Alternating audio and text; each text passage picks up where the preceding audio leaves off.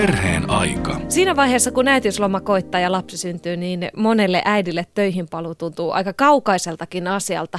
Toisille äitiysloma ja perhevapaat voivat olla kovin odotettukin hengähdystauko kiireisestä työelämästä ja toisille se on vaan sellainen pakollinen elämään kuuluva ajanjakso.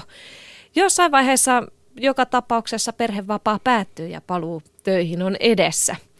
Perhevapailta palaa töihin vuosittain noin 60 000 vanhempaa, eli ihan mistään pienestä ryhmästä ei ole kysymys. Näistä suurin osa on nuoria naisia. Pitkät perhevapaat on herättänyt huolta siitä, että ne hankaloittavat kotiäitien asemaa työmarkkinoilla. Työterveyslaitos on tutkinut perhevapailta paluuta työelämään ja tässä tutkimuksessa Aino Luotonen sinäkin olet ollut mukana. Miten, onko tämä huoli pitkään kotona olleista kotiäideistä tai isistä, niin onko se todellinen? No kyllä se on todellinen huoli, mutta ö, osittain ehkä eri syistä kuin mitä julkinen keskustelu antaa kuvan. Eli toisaalta pitää muistaa, että osa niistä äideistä yleensä, jotka on, pitää pitkähköä perhevapaita, niin sitten se paluu työelämään kuitenkin saattaa sujua ihan jouhevasti. Ja toisaalta joillakin äideillä, jotka pitää lyhyen perhevapaan, niin paluu silti voi olla hankala. Ihan esimerkiksi yksinkertaisesti siksi, että ei ole työpaikkaa mihin palata. Eli pelkästään se perhevapaan pituus ei ole ainut asia, joka sanelee sitä, että onko paluu hankala vai ei. Eli tämä unohdetaan yleensä julkisessa keskustelussa, vai mitä tarkoitit?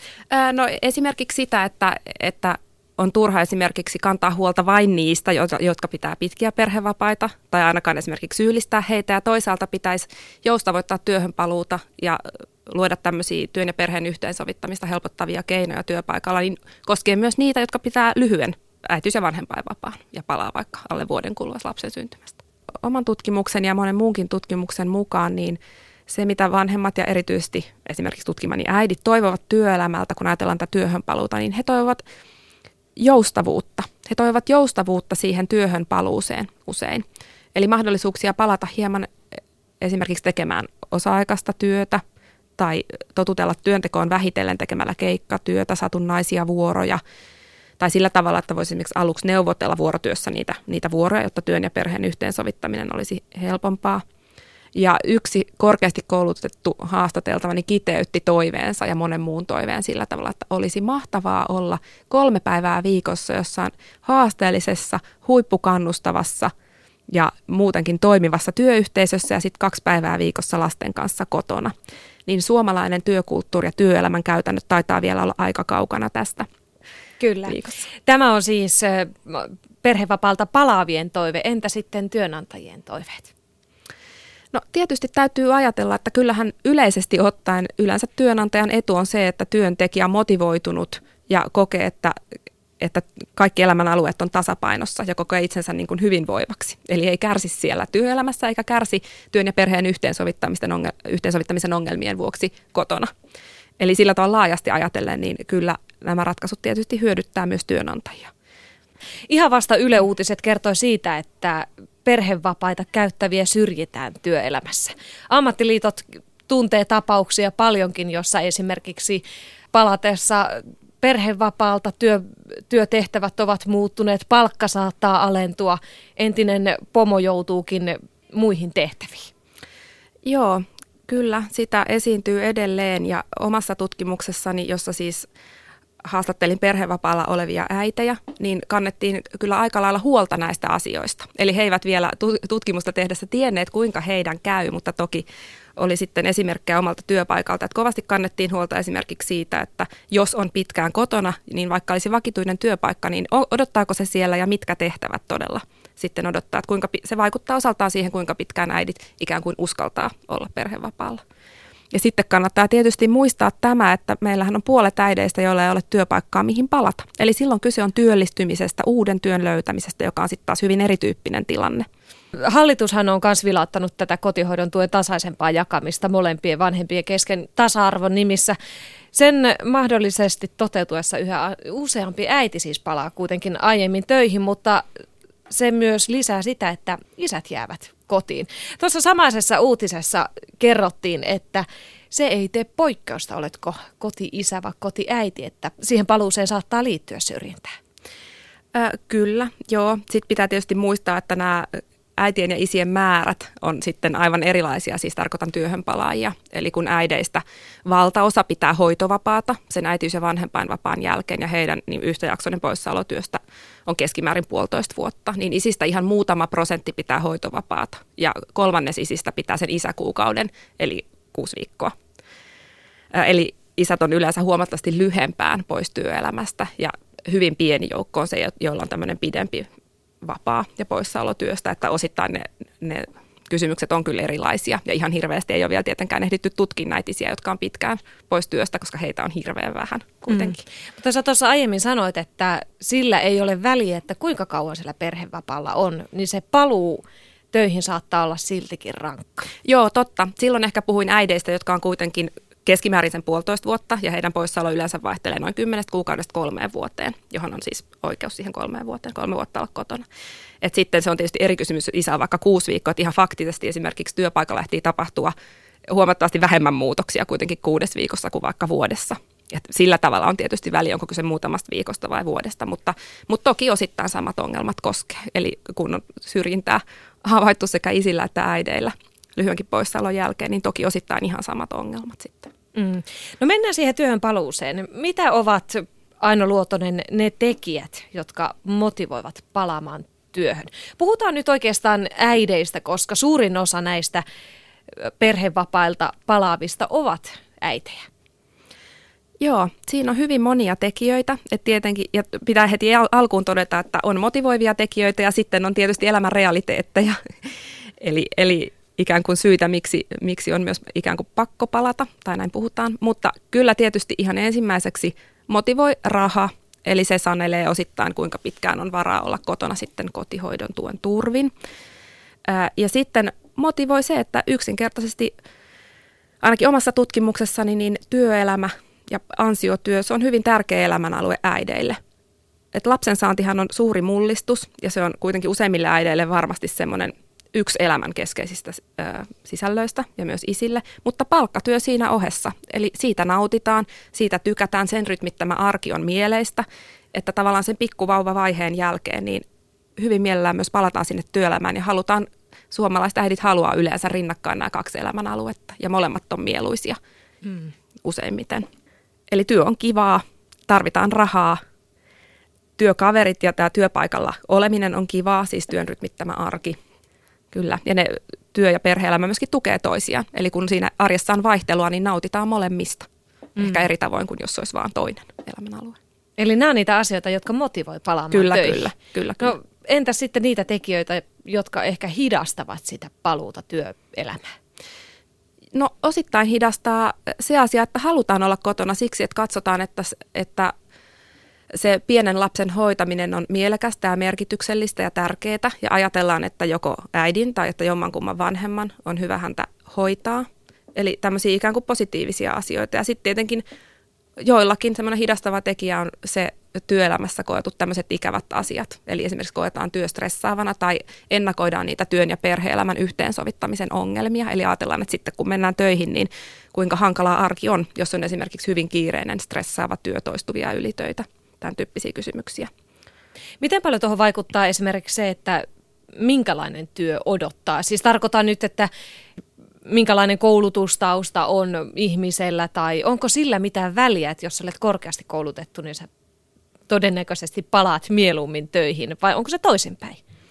No sitä ei voi ihan yksi, yksioikoisesti sanoa, että itse olen tutkinut sitä työhönpaluuta ja äitien asennetta siihen työhönpaluuseen, niin siitä näkökulmasta, että kuinka he itse suhtautuvat työhönsä. Eli ne, jotka siitä työstään nauttii, kokee, että he voi siellä toteuttaa itseään, kokee, että se työ on motivoivaa, palkitsevaa, sopivasti haasteellista, niin he myöskin sitten mieluummin palaa sinne työelämään ja ne ei suinkaan ole kaikki esimerkiksi korkeasti koulutettuja. Omassa tutkimuksessani korkeasti koulutuista valtaosa koki näin, mutta myös, myös muut. Eli se ei ole sitten kuitenkaan ihan vaan työtehtävistä tai jostain koulutustaustasta kiinni. Entä sitten se tilanne, että sanotaan, että koko maailma muuttuu siinä vaiheessa, kun se lapsi syntyy. Miten asennemaailma muuttuu perhevapaiden aikana? No, pitää, suhteessa työhön? Joo.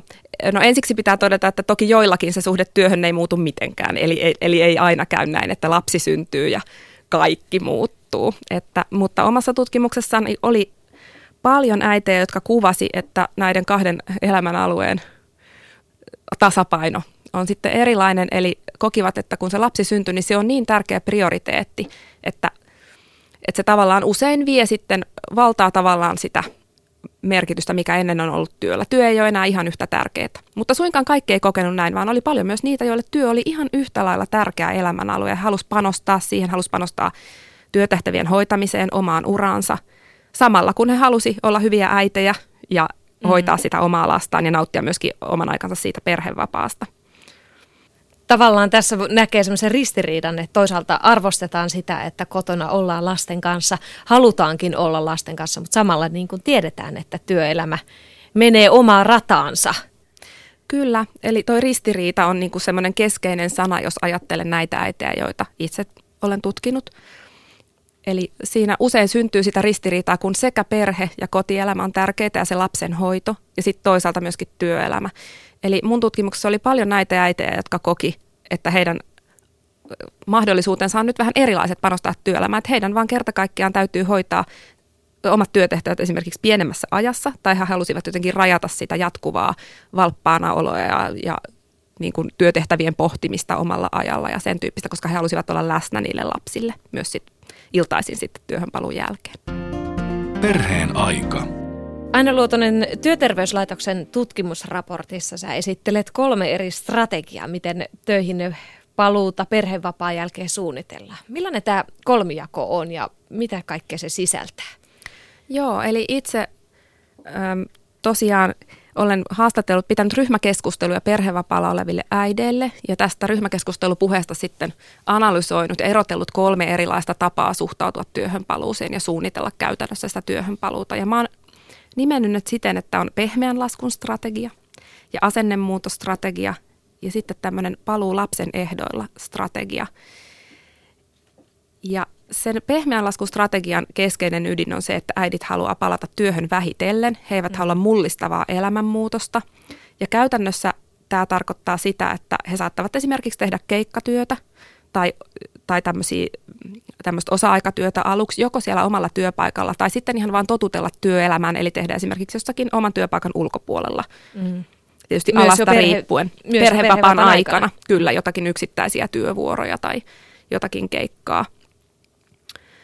Ja tämä pehmeän laskun strategia on semmoinen, mistä sitten pyritään kovasti neuvottelemaan työnantajan kanssa. Eli esimerkiksi tästä, että voisiko aluksi tehdä osa-aikatyötä, voisiko pitää osittaista hoitovapaata, eli tehdä 80 prosenttista työpäivää. Ja myös tähän liittyy nämä ihan tavanomaiset työaikajoustot, mitä monella työpaikalla on, esimerkiksi työaikapankki ja, ja tämmöinen esimerkiksi työvuoroista sopiminen ja tämän tyyppiset asiat, että niitä pyritään sitten hyödyntämään mahdollisuuksien mukaan. Ja ja sitten tämä asennemuutostrategia, niin siinä juuri keskeistä on tämä, mistä, mistä jo puhuimme, että asenne siihen työhön saattaa muuttua. Eli sille ei enää haluta uhrata ihan yhtä paljon aikaa tai sitten yhtä paljon ikään kuin energiaa ja, ja tällaista mm. niin kuin valppaana oloa, läsnäoloa, sähköpostin seuraamista, iltaisia, tämän tyyppisiä asioita. Ja silloin koitetaan työnantajan kanssa neuvotella siitä, että kuinka – kuinka tätä rajataan. Joillekin se voi tarkoittaa kieltäytymistä ylitöistä, joko palkallista tai palkattomista, tai sitten keskustelua siitä, että, että kuinka voisi suunnata niitä omia työtehtäviä, niin että jos kuitenkin useimmiten nämä äidit kuitenkin haluaa panostaa siihen uraan ja haluaa panostaa mm. niihin työtehtäviin ja on erittäin motivoituneita, niin se, että he tekevät hieman vähemmän esimerkiksi ajallisesti kuin ennen, niin ei tarkoita, että olisi ollut muutos tässä urasuuntautuneisuudesta. Eli siitäkin pyritään työnantajan kanssa neuvottelemaan nämä oli useimmiten sellaisia korkeasti koulutettuja äitejä, jotka työskenteli esimerkiksi asiantuntija- tai johtotehtävissä. Ja mm. siinä se kaikkein keskeisin haaste kyllä näille äideille oli se, että kun sekä työ vetää puoleensa että koti vetää puoleensa, voi ajatella, että he kokee sekä tämmöistä kodin imua että työn imua, niin mm. kuinka tasapainoilla niiden kahden asian välissä on kaksi miten, mielekästä elämänaluetta. Miten paljon näiden perhevapaalta palaavien kertomisissa, miten paljon niissä esiintyy sitä, että työnantaja ymmärsi tämän tilanteen, että jotain on muuttunut tavallaan, että millainen työkulttuuri niissä työpaikoilla oli, että oliko ne tällainen positiivisesti perheelämään suhtautuva vai? Joo, se on tosi tärkeä asia se työpaikan ilmapiiri, niin sille kuinka se paluu sitten sujuu. Eli tämä tuli sitten meidän jälkikyselyssä esiin, että työkavereita ja työpaikan ilmapiiriä. Niitä pidettiin erittäin tärkeänä sille, että miten helpoksi se paluu oli koettu ja myöskin esimiehen suhtautumista. Ja osaltaan myöskin sitä, että miten paljon oli ollut muutoksia, että onko ne omat työtehtävät samat ja miten muutoksista on informoitu sitten perhevapaalla olijaa. Työpaikalla on hyvin erilaisia kulttuureja, hyvin erilaisia suhtautumistapoja siihen ylipäätään perhevapaalla olijaan. Tiedotetaanko vai olet, ja oletetaanko, että kun ihminen tulee takaisin, hän hyppää liikkuvaa junaan vai onko perehdytystä ja onko muutoksista informoitu. Ja toisaalta se, että miten ymmärretään perheellisen tämmöisiä uusia tarpeita Eli esimerkiksi tämmöisiä satunnaisia joustoja lapseen liittyvistä syistä ja, ja lapsen sairastumisesta johtuvia poissaoloja, jotka on myös yksi, yksi ongelma sitten. Joo, mennään, mennään niihin kohta Joo. lisää, mutta sitten tässä näissä sun strategioissa oli kolmas oli mm. tämä paluu lapsen ehdolla ja se tarkoittaa sitä, että työ on jäänyt kakkoseksi. Kyllä, paluu lapsen ehdoilla strategia on juuri se, että työ on jäänyt kakkoseksi. Eli kyse ei ole siitä, että eivätkö muut äidit, kaikki äidit miettisi osaltaan sit työhön paluuta sen lapsen parhaan kannalta. Kyllä, kyllä äidit miettivät, mutta näillä, jotka, tota, jotka olen laittanut ikään kuuluvaksi tähän porukkaan, että miettivät paluuta lapsen ehdoilla, niin heille se lapsen pitkä kotihoito tai se, että lapsi on mahdollisimman vähän päivähoidossa, niin on ihan se johtava periaate. Ja heillä työ on voinut jäädä kakkoseksi monesta syystä. Eli siellä on sellaisia, jotka kokee, että se oma työ on erittäin stressaavaa ja vaatii esimerkiksi jatkuvia ylitöitä tai aiheuttaa myös siis niin paljon stressiä vapaa-aikana, iltaisin, öisin. Yksi haastateltava kuvasi, että hän ennen lapsen saantia työssään hän keskellä yötä heräsi kirjoittamaan postit-lappuja, mitä pitää hoitaa. Esimerkiksi, että he kokee, että perheen ja työn yhteensovittaminen heidän vanhassa työssään ei ole mahdollista – niin kuin tyydyttävällä tavalla. Ja he saattavat olla valmiita tekemään aika radikaaleakin ratkaisuja, eli esimerkiksi irtisanoutumaan vakituisesta työpaikasta, kouluttautumaan uudelleen erityyppiselle alalle ja niin kuin esimerkiksi palaavan perhevapaalta sillä tavalla, että alkaa opiskella uutta ja, ja ajattelee, että voi myös aikataulullisesti paremmin yhteensovittaa sitten perheelämää muuhun ja siinä näillä, jotka suunnittelee paluuta lapsen ehdoilla, niin usein he edes yrit, eivät edes yritä neuvotella työnantajan kanssa, vaan se tilanne nähdään aika mahdottomana. Ja joillakin on sitten tässä puolisolla keskeinen rooli, että puoliso osallistuu sitten lapsen kotihoitoon myös, mutta ei kaikilla. Miten tähän työhön paluuseen valmistaudutaan? Minkälaisia keinoja siihen on? Ettei se nyt ole sellainen suoraa oravan pyörään hyppääminen. Miten siitä voi tehdä sellaisen miellyttävän ja onnistuneen paluun? Joo, eli ensinnäkin tietysti paluussa helpottaa se, että itse miettii, että mikä se tilanne on, että mitä minä haluan siltä työelämältä, minkälaista se työnteko oli ennen lapsen saamista ja se arki, ja miten se nyt sitten tämä uusi arki lapsen saamisen jälkeen, niin mi- miten se sitten näyttäytyy, että onko tarvetta keskustella työnantajan kanssa työaikajoustoista, onko itsellä halua tehdä esimerkiksi lyhempää työaikaa. Kaikilla ei toki ole tämmöistä kiinnostusta, että ei pidä myöskään ajatella, että heti tulee joku konkreettinen muutos, kun ihminen palaa työelämään lapsen saamisen jälkeen.